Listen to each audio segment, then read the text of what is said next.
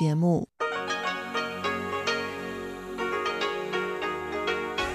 ที่นี่ สถานีวิทยุ Radio Taiwan International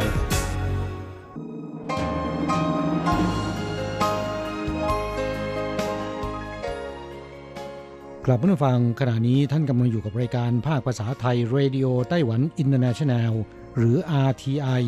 ออกกระจายเสียงจากกรุงไทเปไต้หวันสาธารณรัฐจีน เป็นประจำทุกวันนะครับ นอกจากรับฟังทางเครื่องรับวิทยุได้แล้ว ยังสามารถรับฟังรายการผ่านระบบออนไลน์ได้ที่ thai.rti.org.tw หรือที่ RTI Fanpage นะครับ ขอเชิญติดตามรับฟังรายการของเราได้ ตั้งแต่บัดนี้เป็นต้นไป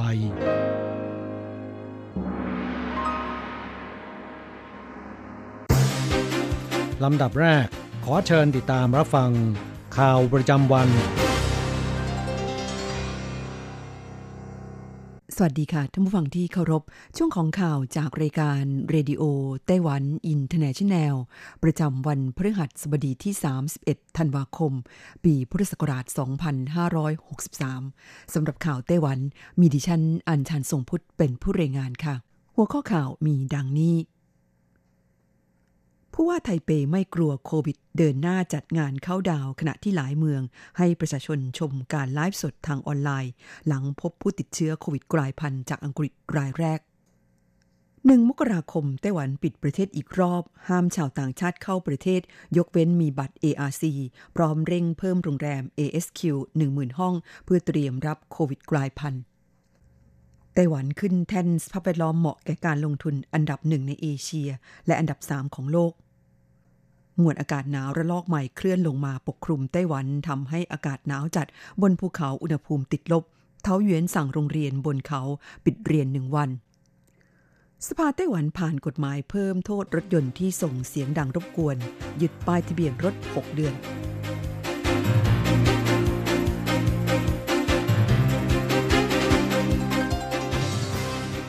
ต่อไปเป็นรายละเอียดของข่าวค่ะ อันดับแรกไปดูข่าวที่ผู้ว่ากรุงไทเปไม่กลัวโควิด เดินหน้าจัดงานเข้าดาว ขณะที่หลายเมืองให้ประชาชนชมการไลฟ์สดทางออนไลน์ หลังพบผู้ติดเชื้อโควิดกลายพันธุ์จากอังกฤษรายแรกคุณผู้ฟังคะหลังไต้หวันพบผู้ติดเชื้อโควิด -19 กลายพันธุ์จากอังกฤษรายแรกเมื่อวันที่ 30 ธันวาคม หลายเมืองในไต้หวันอาทิจีหลงเถาหยวนไถจง จังหัวไถหนานเกาฉงผิงตงและอีหลาน ประกาศเมื่อช่วงค่ำของวันเดียวกันว่า ห้ามประชาชนเข้าร่วมงานเข้าดาวปีใหม่ ที่เตรียมจะจัดขึ้นในคืนวันที่ 31 ธันวาคมนี้แต่ให้รับชมการถ่ายทอดสดผ่านทางออนไลน์แทน มีเพียงกรุงไทเปเท่านั้นที่เดินหน้าประกาศจัดงานเข้าดาวตามกำหนดการเดิม โดยนายแพทย์เคอเหวินเจ๋อผู้ว่าการกรุงไทเปแถลงในเวลา 10นาฬิกา30 นาทีของวันที่ 31 ธันวาคมนี้ว่า จะเดินหน้าจัดงานเข้าดาวตามกำหนดเดิม แต่ลดจำนวนคนเข้าร่วมงานจาก 80,000 คนในตอนแรกให้เหลือแค่ 40,000 คนมีการตรวจวัดอุณหภูมิที่ทางเข้างาน 10 จุด สวมหน้ากากอนามัยตลอดเวลา และห้ามรับประทานอาหาร ขณะที่ทำเนียบประธานาธิบดีไต้หวัน ก็ประกาศปรับเปลี่ยนพิธีเชิญธงชาติในวันปีใหม่ ที่ลานหน้าทำเนียบประธานาธิบดีมาเป็นการถ่ายทอดสดผ่านทางออนไลน์เช่นกันเข้าต่อไป 1 มกราคมไต้หวันปิดประเทศอีกรอบห้ามต่างชาติเดินทางเข้าประเทศยกเว้นมีบัตร ARC พร้อมเร่งเพิ่มโรงแรม ASQ 10,000 ห้อง เพื่อเตรียมรับโควิดกลายพันธุ์ หลังพบชาวไต้หวันติดเชื้อโควิดกลายพันธุ์จากอังกฤษรายแรกเดินทางมาถึงไต้หวันด้วยเที่ยวบินจากอังกฤษของสายการบิน China Airlines เมื่อวันที่ 27 ธันวาคม ซึ่งมีผู้โดยสารทั้งหมด 114 คน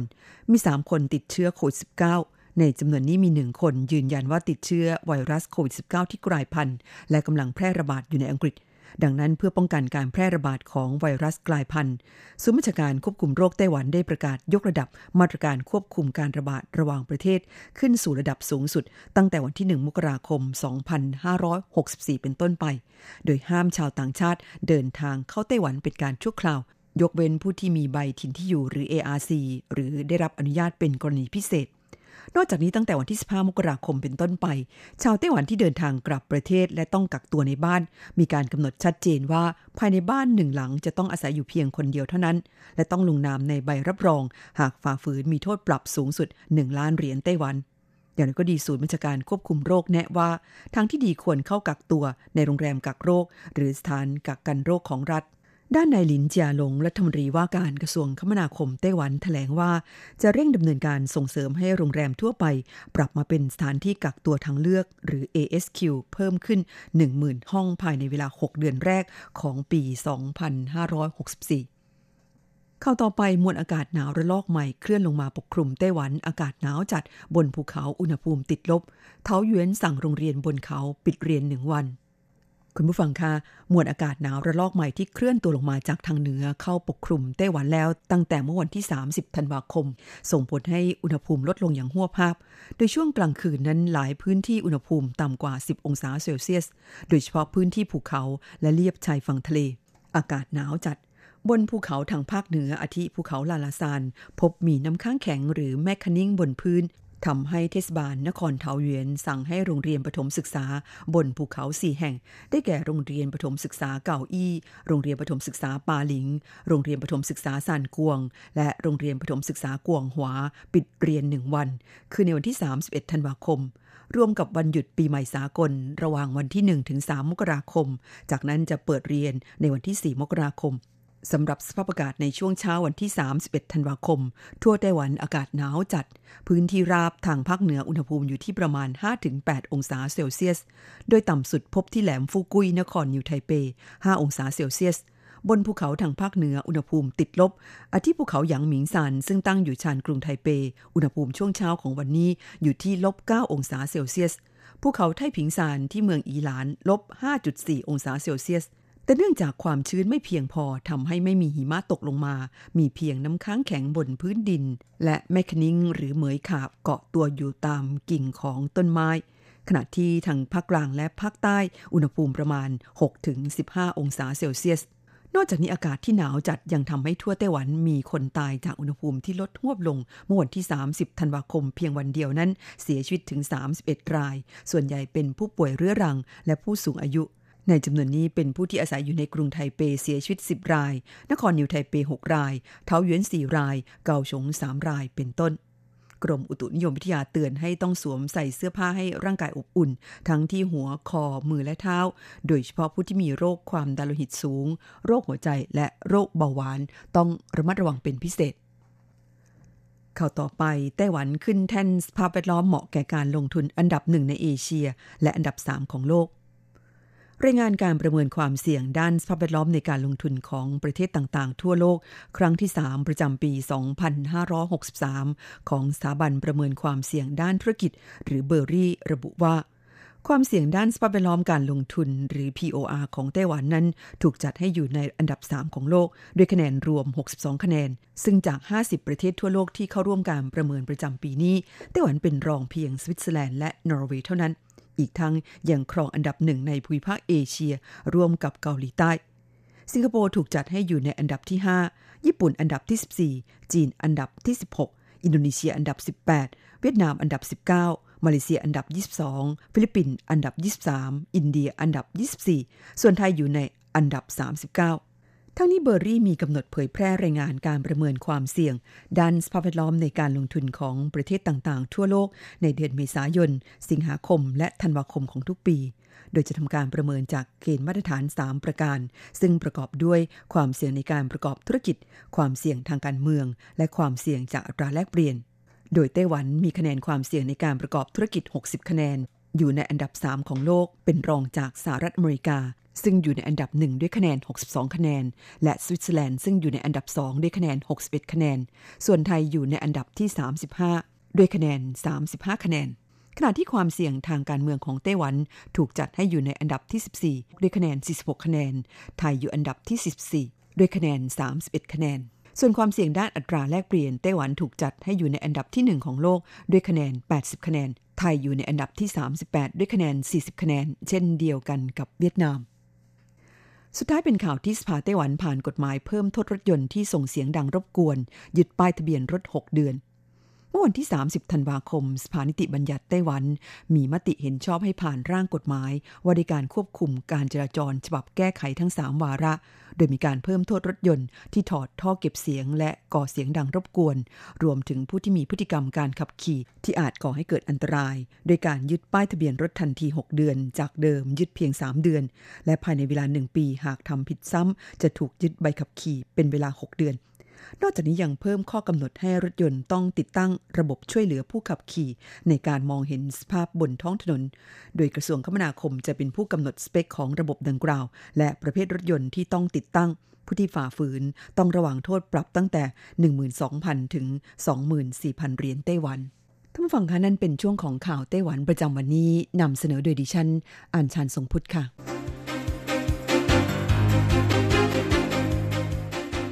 ต่อไปขอเชิญฟังข่าวต่างประเทศและข่าวจากเมืองไทยค่ะ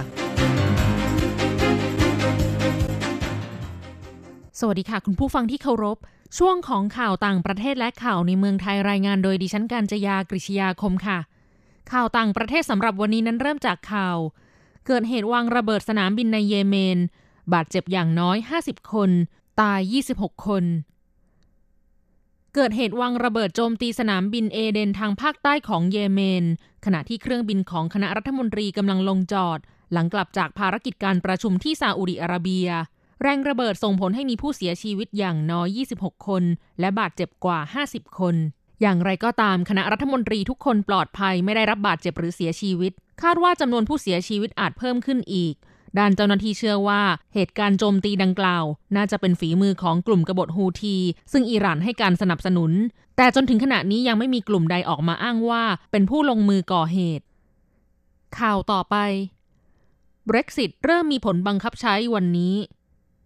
อังกฤษออกจากการเป็นสมาชิกของสหภาพยุโรป หรือที่เรียกว่า Brexit เริ่มมีผลบังคับใช้อย่างสมบูรณ์ในวันที่ 31 ธันวาคม 2563 เวลา 23 นาฬิกา ตามเวลาของนาฬิกาบิ๊กเบน ซึ่งเป็นสัญลักษณ์สำคัญของอังกฤษ หรือเช้าวันศุกร์ที่ 1 มกราคมเวลา 7 นาฬิกาตามเวลาไต้หวัน ประเด็นเรื่องการถอนตัวจากสหภาพยุโรปหรือ Brexit นั้น เป็นนโยบายทางการเมืองหลักของอังกฤษนับตั้งแต่อังกฤษลงประชามติในเดือนมิถุนายน 2559 ที่จะออกจากการเป็นสมาชิกของสหภาพยุโรป ตามกฎหมายแล้วอังกฤษออกจากสหภาพยุโรปตั้งแต่วันที่ 31 มกราคม 2563 แต่ช่วงที่ผ่านมาเป็นช่วงของการเปลี่ยนผ่าน ซึ่งมีการเจราจาเพื่อบรรลุข้อตกลงการค้าเสรีกับสหภาพยุโรป ซึ่งเพิ่งจะได้ข้อยุติเมื่อวันก่อนวันคริสต์มาสที่ผ่านมา และเมื่อการเปลี่ยนผ่านสิ้นสุดลง กฎของสหภาพยุโรปจะไม่สามารถบังคับใช้ในอังกฤษได้อีกต่อไป ซึ่งจะส่งผลในทันทีให้การเคลื่อนย้ายของประชากรมากกว่า 500 ล้านคน ระหว่างอังกฤษกับชาติสมาชิกสหภาพยุโรปอีก 27 ชาติสิ้นสุดลง กระบวนการทางศุลกากรจะกลับมาอยู่ในการดูแลควบคุมของอังกฤษเป็นครั้งแรกในรอบหลายสิบปี สมาชิกรัฐสภาของอังกฤษเพิ่งจะให้ความเห็นชอบในข้อตกลงระหว่างอังกฤษกับสหภาพยุโรปเมื่อช่วงเช้าวันนี้ โดยนายกรัฐมนตรีบอริสจอนสันของอังกฤษกล่าวว่า ตั้งแต่บัดนี้เป็นการเริ่มต้นใหม่ของประวัติศาสตร์อังกฤษ และความสัมพันธ์ใหม่กับสหภาพยุโรป ในฐานะพันธมิตรที่ใหญ่ที่สุด ต่อไปนี้ชะตากรรมของอังกฤษจะขึ้นอยู่กับมือของอังกฤษเองอย่างมั่นคง ต่อไปขอเชิญคุณผู้ฟังรับฟังข่าวในเมืองไทยค่ะ รัฐมนตรีสาธารณสุขเผย วัคซีนโควิด -19 2 ล้านชุด ถึงไทยกุมภาพันธ์ถึงเมษายนปีหน้า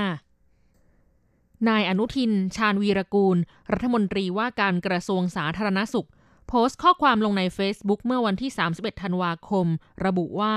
เมื่อวานนี้ท่านนายกรัฐมนตรีได้สั่งการให้ผม เจรจากับผู้ผลิตวัคซีนโควิด -19 ทุกรายที่ผลิตออกมาจำหน่ายแล้ว เพื่อให้ได้วัคซีนมาใช้ในช่วงที่มีการระบาดขณะนี้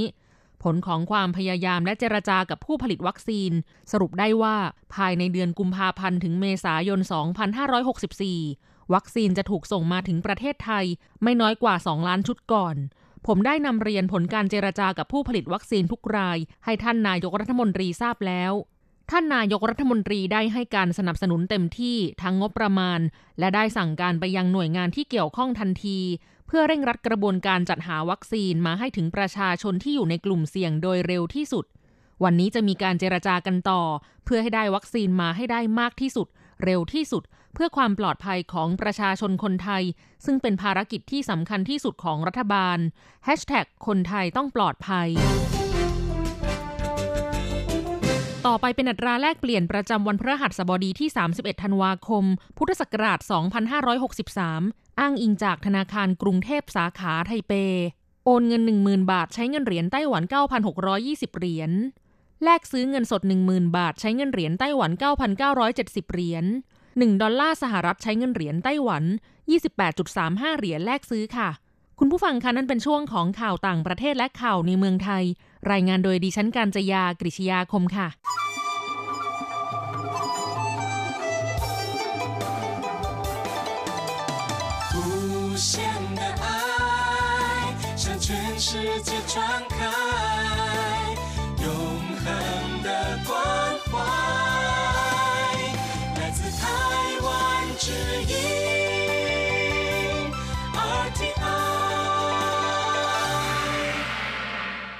ครับคุณครับขณะนี้คุณกำลังติดตามรับฟังรายการภาคภาษาไทยจากสถานีวิทยุ RTI ซึ่งส่งกระจายเสียงจากกรุงไทเป ไต้หวันสาธารณรัฐจีนอยู่นะครับ และต่อไปนั้นขอเชิญคุณผู้ฟัง ติดตามรับฟังชีพประจรเศรษฐกิจ จากการจัดเสนอของกฤษณัยสายประพาส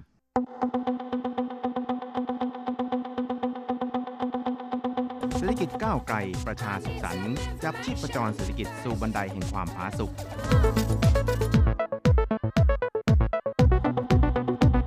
ร่วมจับชีพประจรเศรษฐกิจกับกฤษณัยสายประพาส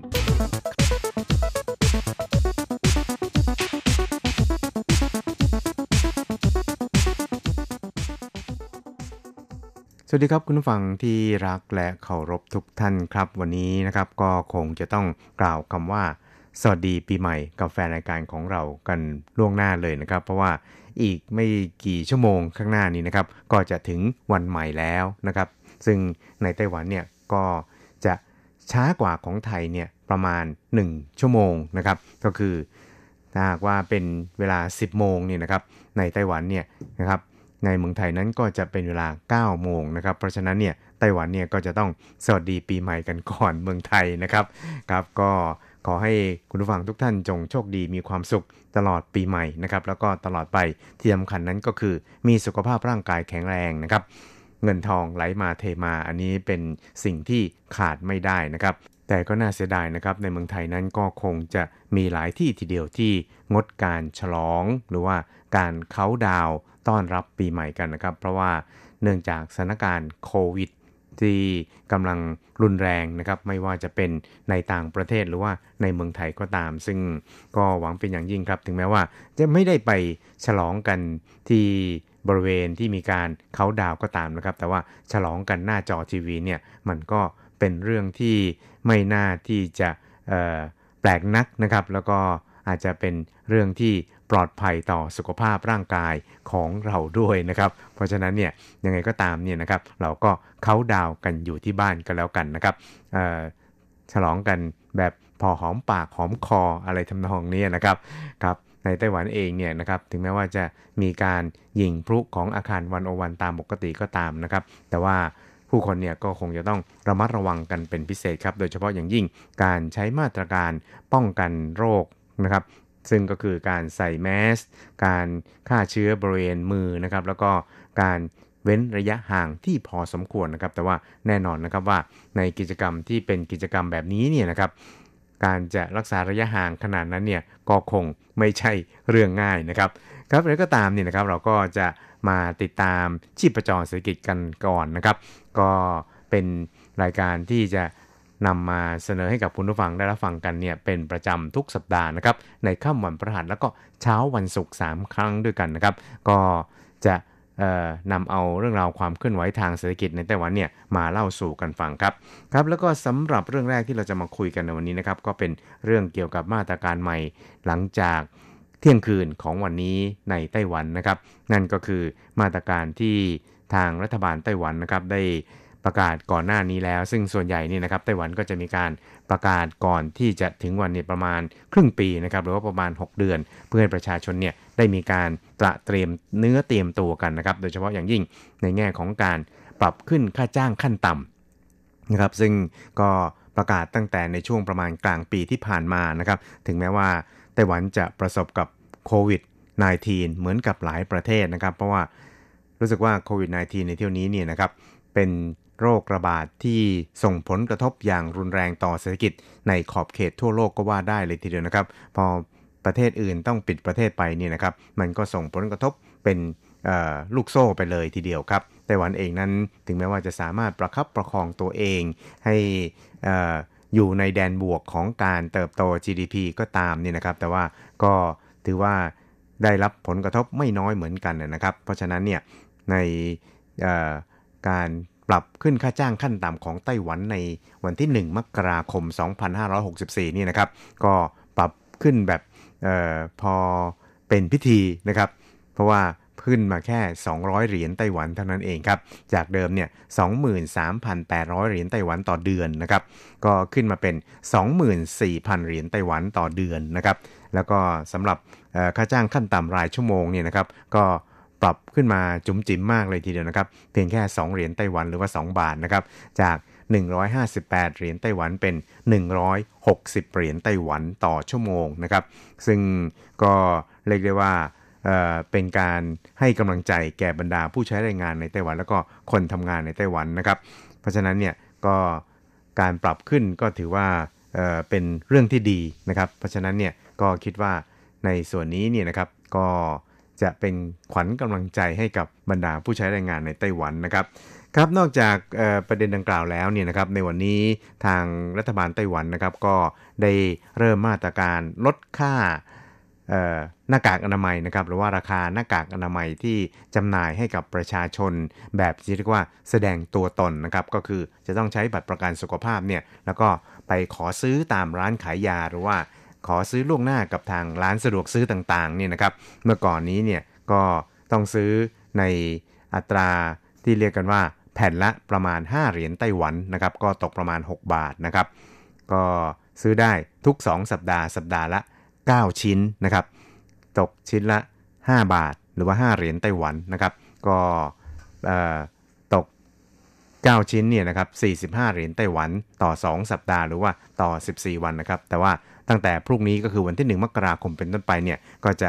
ปรับลดนะครับเหลือเพียงแค่ชิ้นละ 4 บาท แล้วก็เพิ่มปริมาณเป็น 10 ชิ้นต่อ 2 สัปดาห์ด้วยนะครับ ก็คือ 10 ชิ้นก็ ซื้อในราคาแค่ 40 เหรียญไต้หวันนะครับครับนอกจากนี้เนี่ยนะครับก็ยังมีมาตรการอื่น ๆ ที่เกี่ยวข้องนะครับไม่ว่าจะเป็นมาตรการการดูแลผู้สูงวัย 2.0 นะครับก็คือจะให้การดูแลที่ดียิ่งขึ้น แล้วก็เป็นการเสริมเครือข่าย ความมั่นคงทางสังคมให้กับผู้สูงวัยด้วยนะครับรวมไปจนถึงในแง่ของการให้การดูแลกับเกษตรกรในไต้หวันนะครับก็คือการให้เงินอุดหนุน สมทบเข้ากับกองทุนบำนาญของเกษตรกรนะครับ แล้วก็การประกันเกษตรกรรมด้วยนะครับ ซึ่งในส่วนนี้เนี่ยก็ถือว่าเป็นสวัสดิการให้กับบรรดาเกษตรกร ซึ่งถือว่าเป็นสันหลังของชาตินะครับ นอกจากนี้ก็ยังจะให้เงินอุดหนุน หรือว่าเพิ่มเงินอุดหนุนให้แก่ ค่าอาหารกลางวันของเด็กนักเรียนระดับประถมแล้วก็มัธยมของไต้หวันด้วยนะครับ แล้วก็ในส่วนของการส่งเสริมกิจการทางด้านการพิมพ์หนังสือต่างๆ ในไต้หวันเนี่ยก็จะมีการยกเว้นภาษีการค้าให้กับสินค้าที่เป็นสิ่งพิมพ์ในไต้หวันนะครับ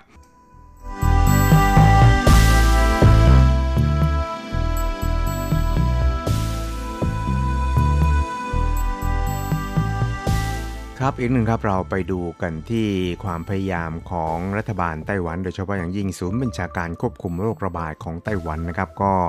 ต้องปวดเศียรเวียนเกล้ากับกรณีที่มีนักบินสัญชาตินิวซีแลนด์นะครับของสายการบินไต้หวันก็คือสายการบิน EVA Air นั่นเองครับ ที่ละเมิดกฎระเบียบเกี่ยวกับความปลอดภัย หรือว่าการป้องกันโรคบนอากาศยานนะครับ ซึ่ง จากจากการสอบสวนนะครับจากการตรวจสอบเนี่ยก็พบว่านักบินสัญชาตินิวซีแลนด์ดังกล่าวเนี่ยนะครับก็ไม่ปฏิบัติตามโดยการไม่ใส่หน้ากากอนามัย ขณะอยู่บนเครื่องบินนะครับแล้วก็ทำให้เพื่อนนักบินเองเนี่ยก็ติดเชื้อโควิดไปด้วยเพราะว่าตัวเองก็ติดโควิดมานะครับหลังจากนั้นเนี่ยพอเข้ามาไต้หวันแล้วเนี่ยก็ยังไปหาเพื่อนสาวในไต้หวันนะครับก็ทำให้เพื่อนสาวในไต้หวันรายนั้นเนี่ยนะครับอายุประมาณ 30 เศษเนี่ยก็ ติดโควิดไปด้วยนะครับ เพราะฉะนั้นเนี่ยก็เลยเป็นเหตุทำให้สถิติที่ไต้หวันทำมาว่าไม่มีการติดเชื้อในไต้หวันมานานกว่า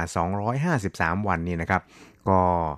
ต้องเป็นอันไข่แตกนะครับ ก็คือศูนย์แตกนั่นเองครับ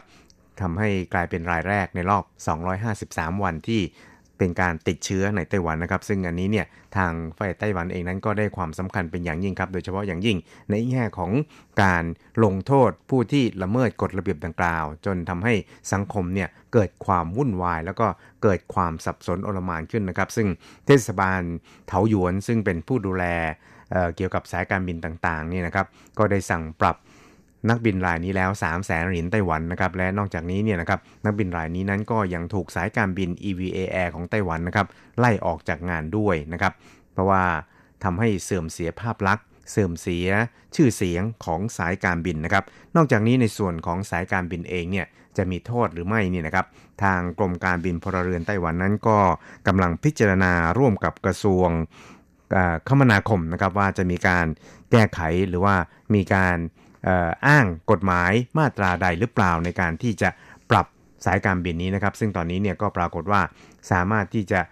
อ้างอิงกับกฎหมายที่เกี่ยวข้องกับการป้องกันโรคติดต่อมาตราที่ 60 กับมาตราที่ 71 ได้แล้วนะครับ ซึ่งก็จะมีโทษปรับสูงสุดเนี่ยนะครับไม่เกิน1มือเอ่อ1ล้านเหรียญไต้หวันนะครับและปรับตั้งแต่ 50,000 เหรียญไต้หวันขึ้นไปนะครับ เพราะฉะนั้นเนี่ยก็จะ มีการพิจารณาในส่วนนี้กันอีกครั้งหนึ่งนะครับว่าจะลงโทษสายการบิน EVA Air นี่นะครับในระดับใดหรือว่าจะลงโทษในลักษณะใดต่อไปนะครับ ซึ่งเราก็จะติดตามแล้วก็นำมารายงานให้คุณผู้ฟังได้ทราบกันต่อไปครับ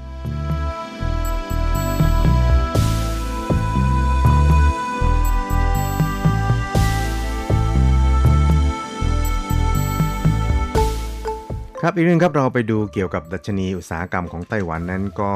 ปรากฏว่าในช่วงเดือนพฤศจิกายนที่ผ่านมานี่นะครับดัชนีภาคอุตสาหกรรมของไต้หวันนั้นก็ยังคงพุ่งกระฉูดไม่หยุดนะครับ โดยไปอยู่ที่ 122.99 นะครับ เพิ่มขึ้นถึง 7.84%เลยทีเดียวครับ ซึ่งก็เป็นดัชนีอุตสาหกรรมภาคการผลิตนี่นะครับ ถึง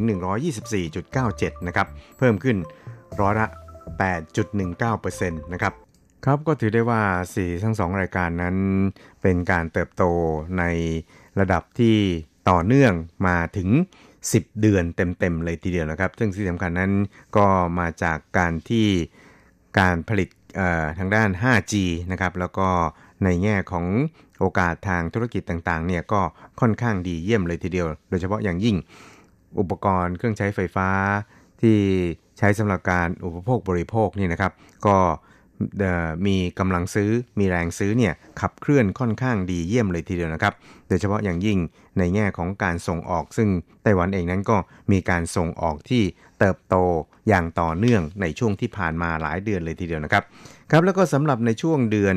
ธันวาคมนี่นะครับ ซึ่งก็ยังเหลือเวลานะครับ ตอนที่รายงานนี้ก็เหลือเวลาประมาณ 1 สัปดาห์นี่นะครับ ก็ปรากฏว่ายังคงอยู่ในสภาพที่ เติบโตต่อไปอย่างต่อเนื่องโดยกระทรวงเศรษฐการไต้หวันนั้นก็ประมาณการนะครับว่าเดือนธันวาคมนั้นน่าจะเติบโตขึ้นตั้งแต่ประมาณร้อยละ 4.4 ถึงร้อยละ 7.5 นะครับ ตลอดทั้งปีเนี่ยก็คาดว่าจะจะอยู่ที่ระดับประมาณ 6.7 ถึง 7%เลยทีเดียวครับแต่ก็ตามนี่นะครับ ถึงแม้ว่าไต้หวันเนี่ยจะได้รับอิทธิพล หรือว่าได้รับผลกระทบจากโควิด -19 ก็ตามนะครับ ซึ่งก็ส่งผลให้บรรดาผู้ประกอบการนี่นะครับ ก็อาจจะเรียกได้ว่าอยู่ในสภาพที่ค่อนข้างจะวิตกกังวลในเรื่องนี้พอสมควรนะครับ แต่อย่างไรก็ตาม ก็คิดว่าไม่น่าที่จะกระทบต่อสายการผลิตของไต้หวันนะครับ แล้วก็ไม่น่าจะกระทบต่ออกิจกรรมทางด้านการผลิตของไต้หวันด้วย ซึ่งก็คงจะต้องขึ้นอยู่กับสถานการณ์การระบาดของโควิด -19 ในยุโรปและสหรัฐด้วยนะครับ แล้วก็ถ้าว่าเข้าสู่ในช่วงของการ ปิดเมืองปิดประเทศแล้วนี่นะครับ มันก็อาจจะส่งผลกระทบต่อไต้หวันไม่น้อยเหมือนกันนะครับ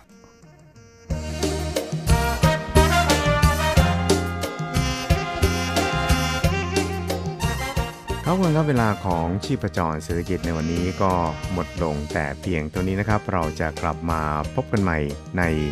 สัปดาห์หน้านะครับ ซึ่ง ก็ต้องขอกล่าวคำว่าสวัสดีปีใหม่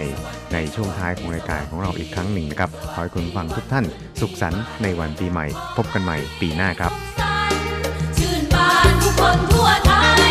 เงินทองไหลมาเทมา ขอให้เทวาคุ้มครองป้อง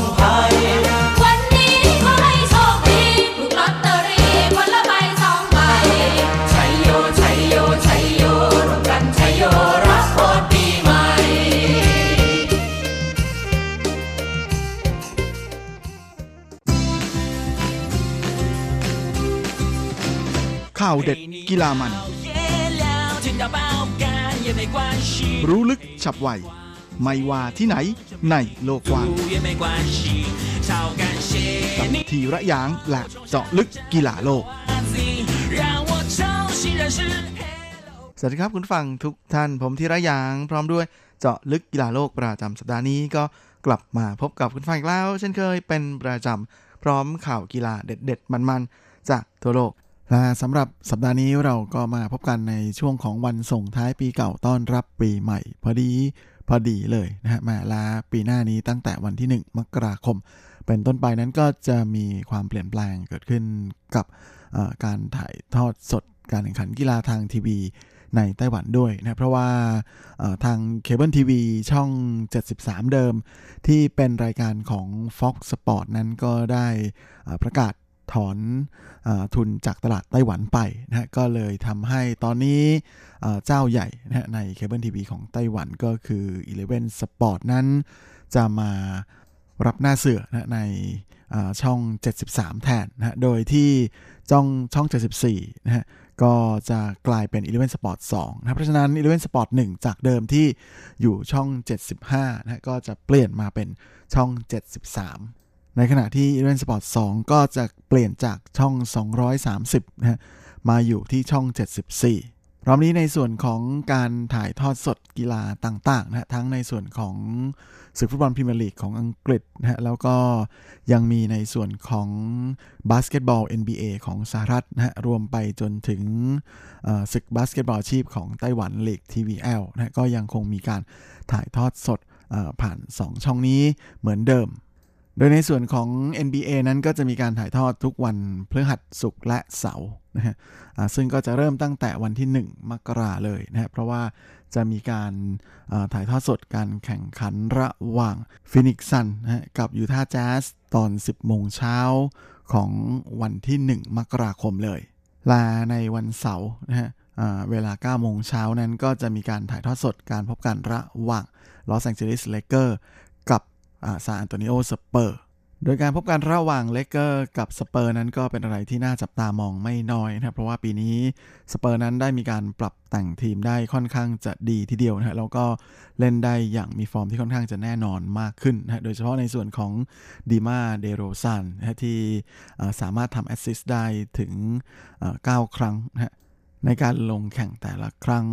แล้วก็ทำคะแนนได้เฉลี่ย 21 คะแนนนะฮะในส่วนของเปอร์เซ็นต์การ shoot 3 คะแนนนั้นก็สูงถึง 37%เลยทีเดียว ถือได้ว่าเป็นอะไรที่น่าจับตามองมาก ๆ เลยนะฮะและแม้ว่าในส่วนของเกมรุก ของสเปอร์จะดีขึ้นนะแต่สิ่งที่ทำให้ฟอร์มของสเปอร์ดีมากในฤดูกาลนี้นะฮะก็คือโฮเซ่มูรินโญ่ไม่ใช่แหมคนละสเปอร์กันนะครับ อันนั้นมันสเปอร์ฟุตบอลอังกฤษอันนี้คือสเปอร์ NBA นะครับซึ่งเกมรับนะของสเปอร์นะผมถึงได้พูดถึงมูรินโญ่ขึ้นมาเพราะว่าปีนี้เกมรับของซานอันโตนิโอสเปอร์นั้น ได้รับการปรับปรุงให้ดี แล้วก็เล่นได้เหนียวแน่นมากขึ้นนะส่วน LA l a k e r นั้นเปิดฤดูกาลมาปีนี้นั้นค่อนข้างจะ มีฟอร์มที่ผันผวนทีเดียวนะในขณะที่สาเหตุสำคัญนั้นก็มาจากการที่เกมรับเล่นได้ไม่ค่อยจะแน่นอนมีความละหลวมนะฮะพอยการ์ดที่เป็นตัวตัวหลักของทีมอย่างเดนิสโชรเดอร์นั้นก็ยังคงเป็นผู้ที่ถือบอลนานที่สุดนะฮะก็เลยอาจจะเป็นส่วนหนึ่งที่ทำให้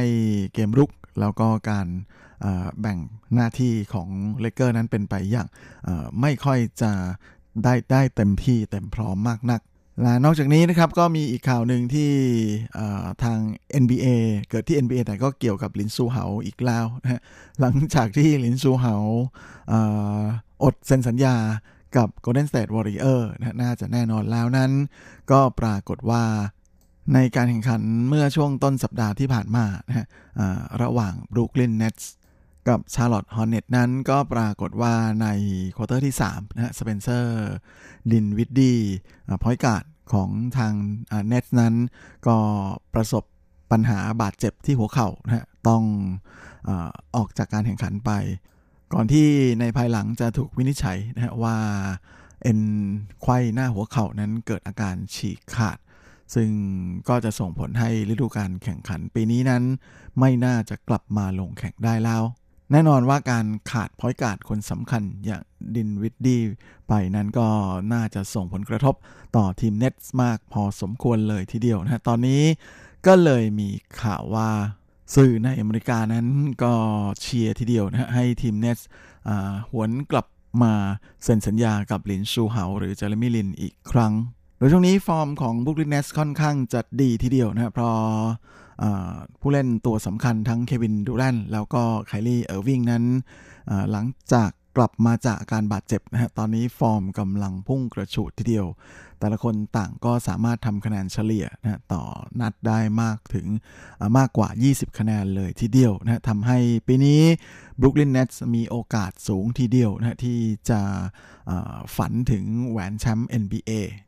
แต่การต้องเสียดินวิดดี้ไปตลอดทั้งฤดูกาลนั้นก็จะน่าจะเป็นอะไรที่ส่งผลกระทบกับทีมหนักมากทีเดียว ซึ่งแม้ว่าในปีนี้ฟอร์มของเควินดูแรนต์และไคลี่เออร์วิงนั้นจะกลบฟอร์มของดินวิดดี้ไปแทบจะมิดเลยนะแต่มาผลงานของเขาก็ไม่ธรรมดาทีเดียวนะครับผลงานเมื่อฤดูกาลที่แล้วนั้นก็สามารถทำคะแนนได้ ทะลุ 20 คะแนนเป็นครั้งแรกนะเป็นคะแนนเฉลี่ยทำให้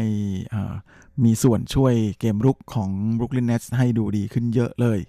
จึงไม่น่าแปลกใจนะที่สื่อของอเมริกานั้นจะมีคนออกมาเชียร์นะให้ ทางทีมเนี่ยจะต้องรีบหาแผนสำรองมารับมือการขาดดิมิดดี้ไปตลอดทั้งซีซั่นนี้นะโดยเฉพาะเป้าหมายที่มองเห็นแล้วก็เห็นได้ชัด และเป็นไปได้สูงมากเลยนะก็คือลินซูเฮาที่มีประสบการณ์ในการเล่น NBA อยู่หลายปีเลยทีเดียวแล้วก็เป็นกำลังสำคัญที่เหมาะสมจะนำมาเป็นกำลังเสริมนะตัวสำรองที่สำคัญทีเดียว นะฮะและนอกจากนี้เจ้าของทีมบรุกลินเนสนั้นก็เป็นชาวกันเชื้อสายจีนด้วยนะอย่างไช่ฉงซิ่นนะก็เลยไม่น่าแปลกใจที่ว่าทางทีมเน็ตน่าจะชายตามองลินซูเหาอยู่เหมือนกัน แบบนี้ก็ถือว่าแหมมีลุ้นทีเดียวนะสำหรับแควนแควนของอหนุ่มเจอร์มี่ลิน หรือ the Linsanity ที่โด่งดังไปทั่วโลก ไว้ช่วงนี้คงจะได้ติดตามจับตามองความเคลื่อนไหวของลิซูเฮากันอีกสักพักหนึ่งเลยทีเดียว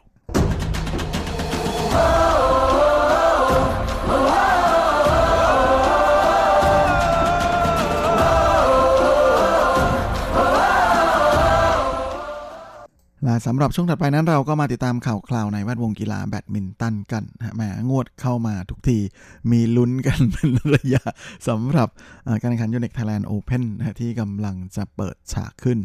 โดยมีประเทศไทยเป็นเจ้าภาพนะการแข่งขันนั้นจะจัดกันที่ Impact Arena เมืองทองธานี โดยการแข่งขันจะมีขึ้นระหว่างวันที่ 12 ถึง 19 มกราคมนี้ฮะแล้วก็ นักกีฬานั้นจะเดินทางถึงประเทศไทยวันที่ 3 มกราคมนะพร้อมทับพร้อมกับกักตัว 7 วัน อย่างนั้นก็ดีนะครับมาก่อนที่จะมีการจับฉลากนั้นก็ปรากฏว่านักกีฬาจีนนะก็ต่างพาเรตกันถอนตัวเลยนะเพราะ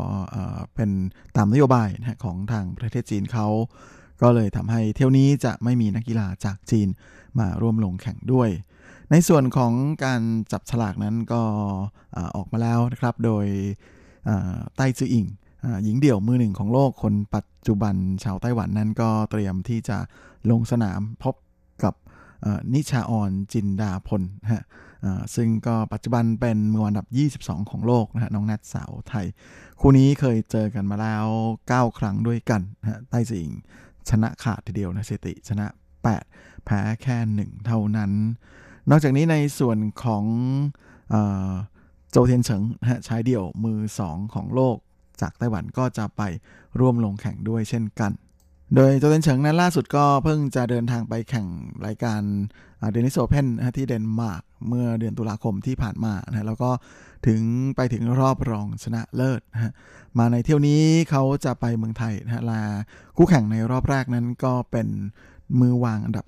39 ของโลกชาวไทยนะก็คือธนงศักดิ์แสนสมบูรณ์สุข โดยโจเทียนเฉิงนั้นเคยเจอกับธนงศักดิ์มาแล้ว 7 ครั้งด้วยกันนะฮะเป็นฝ่ายของหนุ่มโจที่เอาชนะไปได้4นะแล้วก็เป็นการชนะ 4 ครั้งรวดใน4ครั้งหลังสุดที่พบกันด้วย ด้านหวังจือเวยนะฮะอีกหนึ่งนักกีฬาชายเดี่ยวมือดีของไต้หวันนั้นก็ไปร่วมลงแข่งด้วยเหมือนกันนะฮะโดยด่านแรกของเขาในทัวร์นาเมนต์นี้ ก็จะเป็นหนุ่มฝรั่งเศสนะฮะไบรซ์เลเวเดส ในขณะที่ชายคู่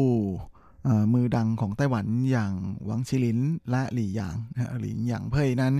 ก็จะลงแข่งกับคู่ดูโอจากเดนมาร์กนะที่เป็นการจับคู่ระหว่างคิมแอสตรัปกับแอนเดรสสคารับรัสมุสเซนโดยก่อนที่นักกีฬาจะเดินทางไปเมืองไทยนั้น ก็มีข่าวดีของไต้จืออิงออกมาเหมือนกันนะฮะซึ่ง BWF หรือสหพันธ์แบดมินตันโลกนะก็ได้จัดทำรายการพิเศษนะฮะเกี่ยวกับ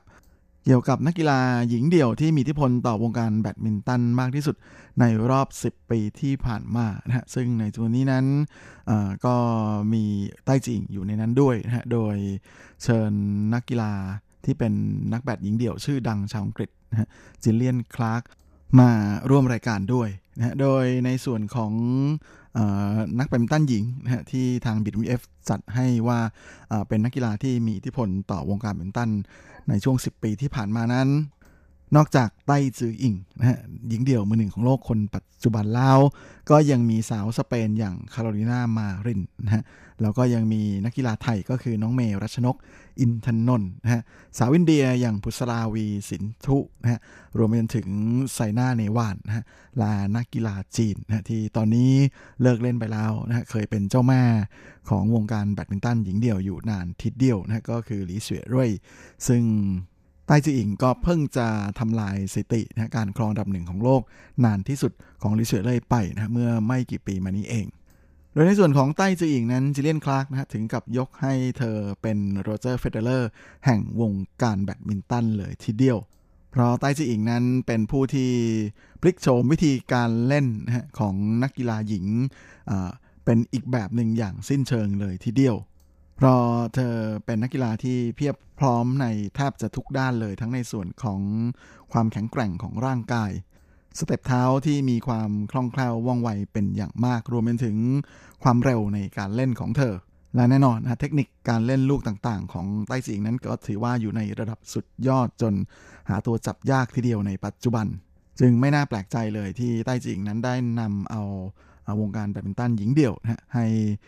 เดินเข้าสู่สักราชหน้าใหม่ และแม้ว่าในช่วงหลายปีมานี้จะมีนักกีฬาจากจีนนะที่เก่งๆผุดขึ้นมามากมายหลายคนรายล้อมอยู่ก็ตามนะแต่ว่าเธอก็เหมือนกับเป็นนักมายากลนะที่สามารถพลิกกลับมาคุมจังหวะเกมอยู่ในมือได้แทบจะตลอดเวลานะจนไม่น่าแปลกใจนะที่ตอนนี้นักกีฬาเอเชียส่วนใหญ่เลยนะก็จะเอาเธอเป็นแบบอย่าง ในขณะที่มอร์เทนฟรอสนะฮะนักกีฬาแบดชายเดี่ยวชื่อดังชาวเดนมาร์กนั้น ก็ให้คำยกย่องไต้จืออิงมากทีเดียวนะว่า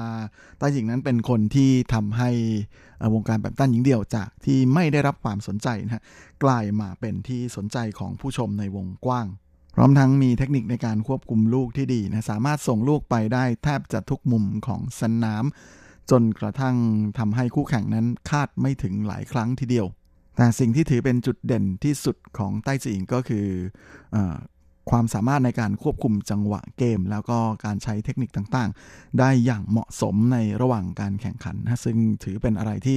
ทำให้เธอนั้นออยู่ในสภาพสภาพที่แทบจะไร้คู่แข่งเลยในปัจจุบัน อันนี้ไม่ได้ชมเองนะไม่ได้ชมกันเอง เป็นฝรั่งชมนะครับแหมมอร์เทนฟลอสที่ถ้าใครที่เป็นแฟนแบดมินตันมือเก่าๆ แบบคอเก่าๆวัยดึกหน่อย ทำไมผมรู้จัก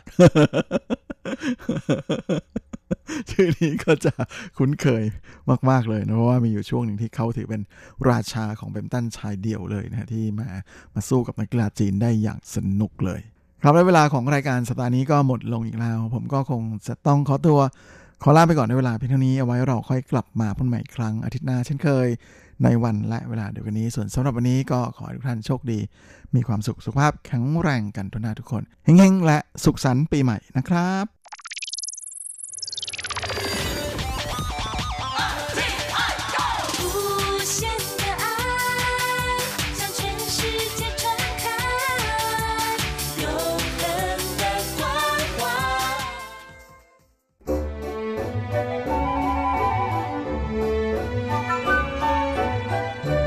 ไม่ว่าคุณจะชอบทาน คุณจะชอบทำหรือคุณจะชอบชิม หมุนมาฟังที่นี่ เรามีความอร่อย พร้อมเสิร์ฟให้คุณทุกสัปดาห์กับรายการเลาะรั้วครัวไต้หวัน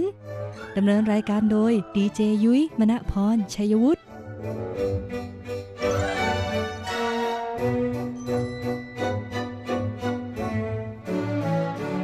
สวัสดีค่ะ คุณผู้ฟัง RTI ที่เคารพทุกท่านขอต้อนรับเข้าสู่รายการเลาะรั้วครัวไต้หวันค่ะ รายการที่จะนำเสนอเรื่องราวของความอร่อยที่เกิดขึ้นในไต้หวันนะคะดำเนินรายการโดยดิฉันดีเจยุ้ยมณพรชัยวุฒิค่ะ ต้องบอกเลยล่ะค่ะว่ารายการรอดรั้วครัวไต้หวันของเรานะคะ ก็เดินทางมาถึงเทปสุดท้ายของปีพุทธศักราช 2563 แล้วค่ะคุณผู้ฟัง ซึ่งแน่นอนว่าเทศกาลแห่งความสุขแบบนี้นะคะ ก็จะต้องหนีไม่พ้นการปาร์ตี้เฉลิมฉลองถูกไหมคนไต้หวันเองก็เช่นเดียวกันค่ะ ในช่วงเทศกาลแบบส่งท้ายปีแบบนี้นะเอาจริงก็คือเริ่มตั้งแต่ช่วงธันวาคมเลยนะคะ ต้นเดือนเลยนะ ยิงยาวมาเรื่อยๆ จนถึงเนี่ยแหละ วันปีใหม่เนี่ยนะคะเขาก็จะมีการจัดกิจกรรมมากมายค่ะ และอีกหนึ่งไฮไลท์สำคัญเลยนะคะของกิจกรรมในไต้หวันที่เรียกได้ว่าเรียกเสียงฮือฮามากๆนะคะ นั่นก็คือเรื่องราวของการประดับประดาไฟคริสต์มาสค่ะ หรือว่าไฟปีใหม่นะคะ ตามสถานที่สำคัญสำคัญต่างๆ โดยเฉพาะย่านการค้านะคุณผู้ฟัง เพราะว่าย่านการค้าเนี่ยเขาก็จะมีผู้ประกอบการใช่ไหมที่เป็นเจ้าของแบรนด์ผลิตภัณฑ์นู่นนั่นนี่นะคะ มาคอยเป็นสปอนเซอร์ เพื่อจะได้ทำการประดับประดาไฟสวยงามให้เข้ากับบรรยากาศส่งความสุขท้ายปีนั่นเอง และหนึ่งในสถานที่ที่มีไฟสวยงามมากๆนะคะ แล้วก็ดึงดูดผู้คนจากทั่วไต้หวันเนี่ยอยากจะเดินทางมาชมก็คือที่นครนิวไทเปค่ะ บริเวณสถานีรถไฟปั่นเฉียวนะคะ เขาได้ชื่อว่าเป็นเซิ่งตั้นเฉิงเลยทีเดียวนะ เป็นเมืองแห่งคริสต์มาสค่ะ แต่ละปีเนี่ยเขาก็จะมีธีมในการประดับประดาไฟคริสต์มาสที่แตกต่างกันออกไปนะคะ ใครที่ชื่นชอบความสวยงามของไฟคริสต์มาสนะคะ แล้วก็อาศัยอยู่ในไต้หวันแบบนี้ แนะนำเลยแหละค่ะว่าต้องไปให้ได้ วันนี้ยุ้ยก็เลยมีเรื่องราวของร้านอาหารอร่อยอยแถวนั้น 10 แห่งมาบอกเล่าให้กันฟังค่ะ ซึ่งต้องบอกเลยว่าทั้ง 10 ร้านเนี่ยนะคุณผู้ฟังเป็นร้านที่แบบเปิดดึก เปิดจนถึงตีสามตีสี่เอาเป็นว่าคุณอะสามารถมาชมไฟนะตั้งแต่6โมงเย็นใช่ไหมอ่ากินมื้อเย็นเสร็จแล้วอย่างเงี้ยแล้วออกมาชมไฟ ชมไฟเสร็จปุ๊บถึง4ี่ห้าทุ่มเดินถ่ายรูปเหนื่อยแล้วหิวแล้วก็นี่เลยค่ะ แวะเข้าไปร้านเหล่านี้เลยนะเขามีเมนูอาหารอร่อยๆมากมาย รอให้คุณได้รับประทานอยู่แล้วก็ที่สำคัญค่ะ เดินไม่ไกลจากตรงจุดที่ประดับประดาไฟคริสต์มาสด้วยจะมีร้านไหนบ้างนะคะ แล้วก็ขายอาหารประเภทไหน เปิดให้บริการถึงกี่โมง พร้อมแล้วไปฟังกันเลยค่ะ ช่วง เปิดตำรา ความอร่อย มาเริ่มกันที่อันดับ 10 เลยดีกว่าค่ะ กับร้านที่มีชื่อว่าอ้ากัวเทียนปูล่าหมาล่าเมียนเซียนนะคะ ต้องบอกเลยว่าร้านนี้ค่ะเขาขายหมี่ซั่วแบบน้ำนะคุณผู้ฟังหรือว่าบะหมี่อาจงนั่นเองนะ ซึ่งลักษณะบะหมี่ของเขาเนี่ยก็จะมีความพิเศษจากร้านอื่นนะคะ ตรงที่ว่าเขาจะมีพริกหมาล่าให้ใส่ด้วย ดังนั้นใครที่ชอบทานเผ็ดเนี่ยก็สามารถหยดพริกหมาล่าลงไปได้ ก็จะกลายเป็นเมียนเซียนรสชาติหมาล่านะคุณผู้ฟัง นอกจากนี้ก็ยังมีเทียนปูล่าค่ะ หรือว่าโอเด้งในสไตล์ไต้หวันจำหน่ายด้วยนะคะ ซึ่งก็จะเป็นลูกชิ้นปลานะหลากหลายแบบเลยทีเดียวค่ะ แล้วก็ราดซอสสูตรพิเศษของทางร้าน ราคาจำหน่ายก็มาตรฐานมากๆค่ะ ถ้วยละ 50 เหรียญไต้หวันเท่านั้นนะคุณผู้ฟัง หากใครอยากเบิ้ลหลายถ้วยก็ต้องบวกเงินเพิ่มเข้าไปเองนะคะ พิกัดของร้านค่ะตั้งอยู่ที่ซินเปยซื่อเขตปันเฉียวชีนะคะ บนถนนที่มีชื่อว่า กวนเฉียนตงลู่เออสู่อู่เฮาเลขที่ 25 ค่ะ ร้านเปิดให้บริการทุกวันจันทร์ถึงเสาร์นะคะ หยุดวันอาทิตย์ เวลาเปิดทำการของเขานะ4ทุ่มจนถึงตี4เลยทีเดียวมาต่อกันที่อันดับ 9 เลยดีกว่าค่ะ กับร้านที่มีชื่อว่า จี้เว่ยหมาล่ายวนยางกัวจงเตี้ยนนะคะร้านนี้ค่ะเป็นร้านขายหมาล่าแบบหม้อแบ่งครึ่งอ่ายวนยางกัวนะคะ ก็คือจะมีน้ำซุป 2 แบบ น้ำซุปฝั่งหนึ่งก็คือเป็นน้ำซุปหมาล่าที่ขึ้นชื่อของเขาเลยทีเดียวนะ ในซุปเนี่ยก็จะมีเต้าหู้แล้วก็มีเลือดเป็ดด้วย อีกฝั่งหนึ่งเนี่ยก็จะเป็นน้ำซุปผักนะคะ เพื่อสุขภาพเอาไว้ดื่มนะคะ ดับความเผ็ดหลังจากรับประทานหมาล่านั่นเองคุณผู้ฟัง เปิดมาตั้งแต่ปี 2006 แล้วล่ะค่ะ คิดดูว่าจนถึงตอนนี้ก็ 10 กว่าปีแล้วนะ ดังนั้นนะคะ เรื่องคุณภาพเนี่ยการันตีได้เลยค่ะ เป็นลักษณะร้านหมาล่าในสไตล์ไต้หวันแบบโบราณนะคะ เป็นแบบตันเตียนก็คือว่ารับประทานเท่าไหร่จ่ายเท่านั้น อยากทานอะไรมาลวกจิ้มในหม้อหมาล่าเนี่ยก็สั่งได้เลยนะคุณผู้ฟัง พิกัดของร้านค่ะตั้งอยู่ที่ซินเป่ยซื่อปั่นเฉียวชีบนถนนนะคะ มินเฉียนลู่นะซื่อสืออีเฮาเลขที่ 41 ค่ะ ต้องบอกเลยว่าร้านเนี่ยเปิดให้บริการนะคะ ตั้งแต่วันอังคารถึงวันอาทิตย์ค่ะ จะหยุดทุกวันจันทร์นะ วันอังคารถึงวันศุกร์นะคะ จะเปิดตั้งแต่เวลา 5 โมงเย็นถึงตีหนึ่งครึ่ง แต่ถ้าเป็นวันเสาร์กับวันอาทิตย์ค่ะ จะเปิดตั้งแต่เวลาเที่ยงนะคุณผู้ฟังเที่ยงวันเลยนะคะ จนถึงตีหนึ่งครึ่งของอีกวันหนึ่งเลยทีเดียว เรียกได้ว่าใครอยากทานตอนกลางวันตอนบ่ายเนี่ยก็สามารถไปได้เลยถ้าเป็นวันเสาร์อาทิตย์ มาต่อกันที่อันดับ 8 เลยดีกว่าค่ะ กับร้านที่มีชื่อว่าอีจิ๋วจิ๋วเออเซินเย่สือถังนะคะ สาขาปั่นเฉียวค่ะ ปั่นเฉียวเตียนนั่นเองนะ ต้องบอกเลยว่าร้านนี้นะคะ สาขาหลักสาขาแรกของเขาเนี่ยอยู่ในเขตยงเหอค่ะ แล้วก็มาเปิดสาขา 2 3 4 นะ ในพื้นที่เขตนครนิวไทเปค่ะ รวมถึงสาขาที่ตั้งอยู่บริเวณปั่นเฉียวด้วยนะคะ อาหารที่เขาจำหน่ายค่ะก็จะเป็นลักษณะของอาหารญี่ปุ่นฟิวชั่นกับอาหารไต้หวันนะคะ จะเป็น็นพวกของปิ้งย่างต่างๆ ทานคู่กับเบียร์อะไรอย่างนี้นะคุณผู้ฟัง หรือว่าจะเป็นอาหารญี่ปุ่นที่แบบเบาๆ สบายๆนะคะ พวกเนื้อผัดยากิโซบะ หรือว่าซูชิปลาดิบอะไรเหล่านี้นะคะ รับประทานตอนกลางคืนได้นั่นเอง ซึ่งต้องบอกเลยว่าร้านนี้นะคะ ด้วยความที่สาขาเยอะใช่ไหมดังนั้นแน่นอนว่าเป็นร้านที่ได้รับความนิยมอยู่แล้ว แล้วก็มีในส่วนของบล็อกเกอร์นะคะยูทูบเบอร์ไต้หวันจำนวนไม่น้อยเลยทีเดียวค่ะ ไปรีวิวนะคะ ร้านนี้ซึ่งพิกัดนะคะของสาขาปั่นเฉียวเนี่ยก็จะตั้งอยู่ที่ซินเป่ยซื่อปั่นเฉียวชวีนะคะ บนถนนปั่นซินลู่ค่ะ เลขที่นะคะอีอีจิ๋วจืออีเฮานั่นเองนะคุณผู้ฟัง เปิดให้บริการทุกวันเลยค่ะ ตั้งแต่ 6 โมงเย็นจนถึงตีสองต่อมาอันดับที่ 7 ค่ะ คือร้านที่มีชื่อว่าซาโร่จง เออไต้มู่นะคะ ร้านนี้ค่ะเป็นร้านขายปิ้งย่างสไตล์ยาคินิคุหรือว่าปิ้งย่างสไตล์ญี่ปุ่นนั่นเองค่ะ ลักษณะเตาย่างของเขาก็จะเป็นกลมๆมีตะแกรงวางข้างในนะคะ แล้วก็มีที่ดูดควันด้วยนะดังนั้นสบายใจได้เลยคุณผู้ฟัง ซึ่งร้านนี้ค่ะเป็นร้านปิ้งย่างในแบบบุฟเฟ่ค่ะ คิดเป็นหัวนะคุณผู้ฟังต่อคนค่ะ ราคาเริ่มต้นนะอยู่ที่ 688เหรียญไต้หวันค่ะ หากอยากรับประทานเนื้อดีหน่อย หรือว่าอาหารทะเลเพิ่มขึ้นมานะคะ ก็จะอยู่ที่ราคา 888เหรียญไต้หวัน แต่ถ้าเป็นแบบเซตพรีเมียมเลยนะเนื้ออย่างดีมีกุ้งมังกรมีหอยเชลล์นะคะ รวมถึงมีไอศครีมฮาเกนดาด้วยเนี่ย ก็จะอยู่ที่ราคา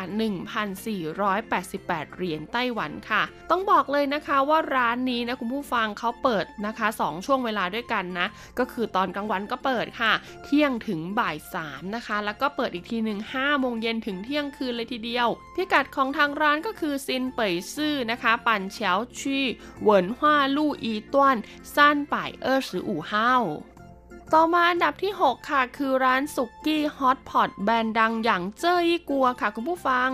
ซึ่งสาขานี้นะคะมีชื่อว่าสาขาฝูจงนั่นเอง ร้านนี้นะต้องบอกเลยค่ะว่ามีสาขาอยู่ทั่วไต้หวันนะคะ กับเจ้ยี่กัวนะจริงๆในไทเปเนี่ยก็มี 4-5 สาขาเลยนะคะ ที่นครนิวไทเปเนี่ยก็มีหลายสาขาค่ะ แต่เขาบอกว่าที่สาขาฝูจงตรงใกล้ๆกับปั่นเฉียวนะ่มีความพิเศษค่ะ เพราะว่าลักษณะเมนูอาหารของที่นี่นะคะจะแตกต่างออกไปเพราะเขาบอกว่าเป็นเมนูอาหารที่เสิร์ฟให้กับหวังซื่ออ่า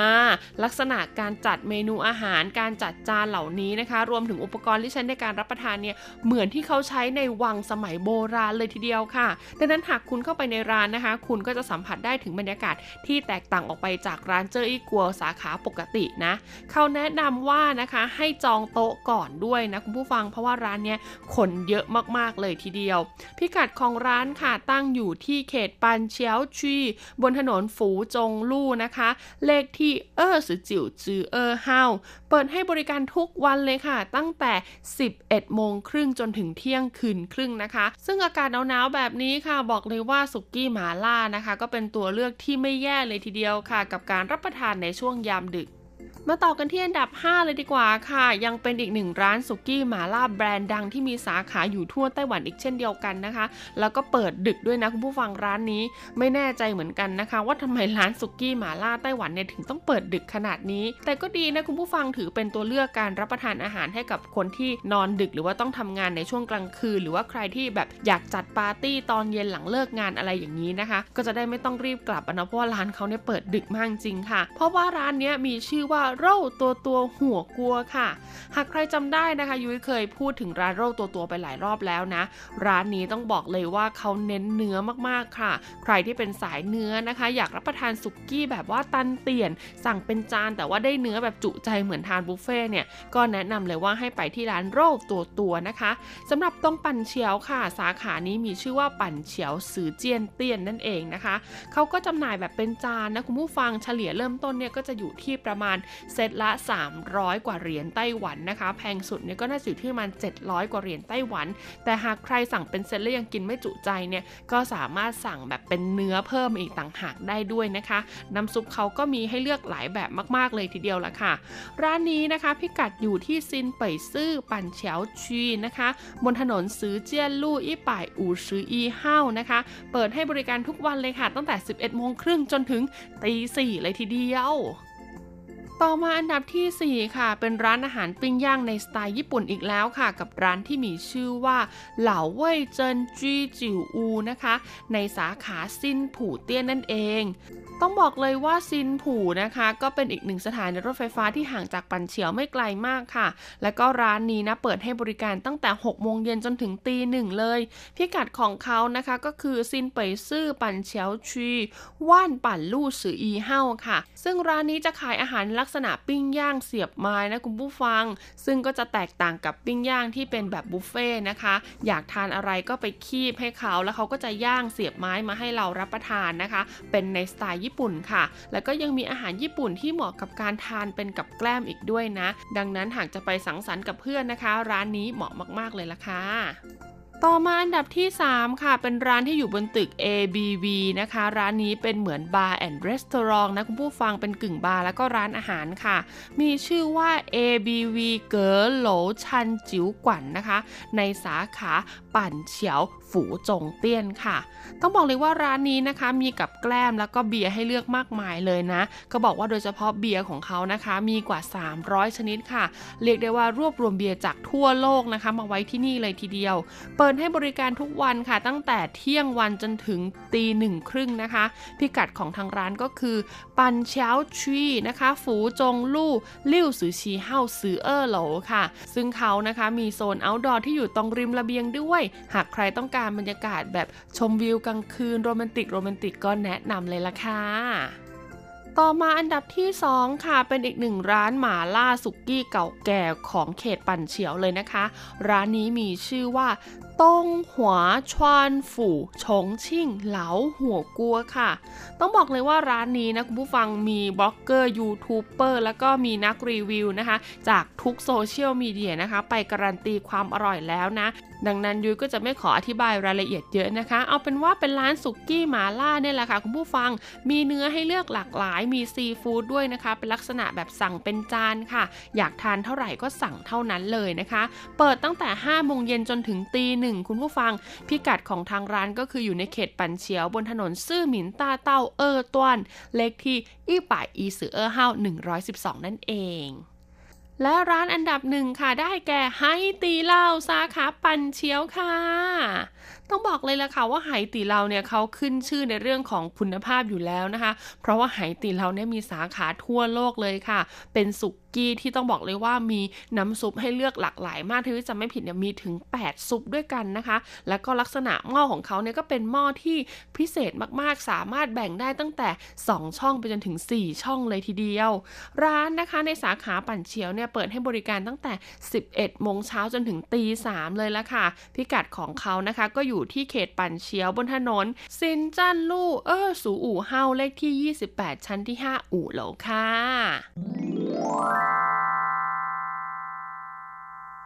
เป็นยังไงกันบ้างคะกับเรื่องราวของ 10 ร้านอาหารเปิดดึกในเขตพื้นที่ปั่นเฉียวนะคะ ต้องบอกเลยว่าเทศกาลแห่งความสุขแบบนี้ค่ะ นอกจากเราจะต้องเที่ยวอย่างสนุกสนานแล้วนะคะ ก็ต้องได้รับประทานอาหารอร่อยอร่อยๆอีกด้วยสำหรับวันนี้หมดเวลาของรายการเล่ารั้วครัวไต้หวันแล้วล่ะค่ะ ขอให้คุณฟังทุกท่านมีความสุขมากๆ กับเทศกาลปีใหม่นี้นะคะ สวัสดีปีใหม่ค่ะ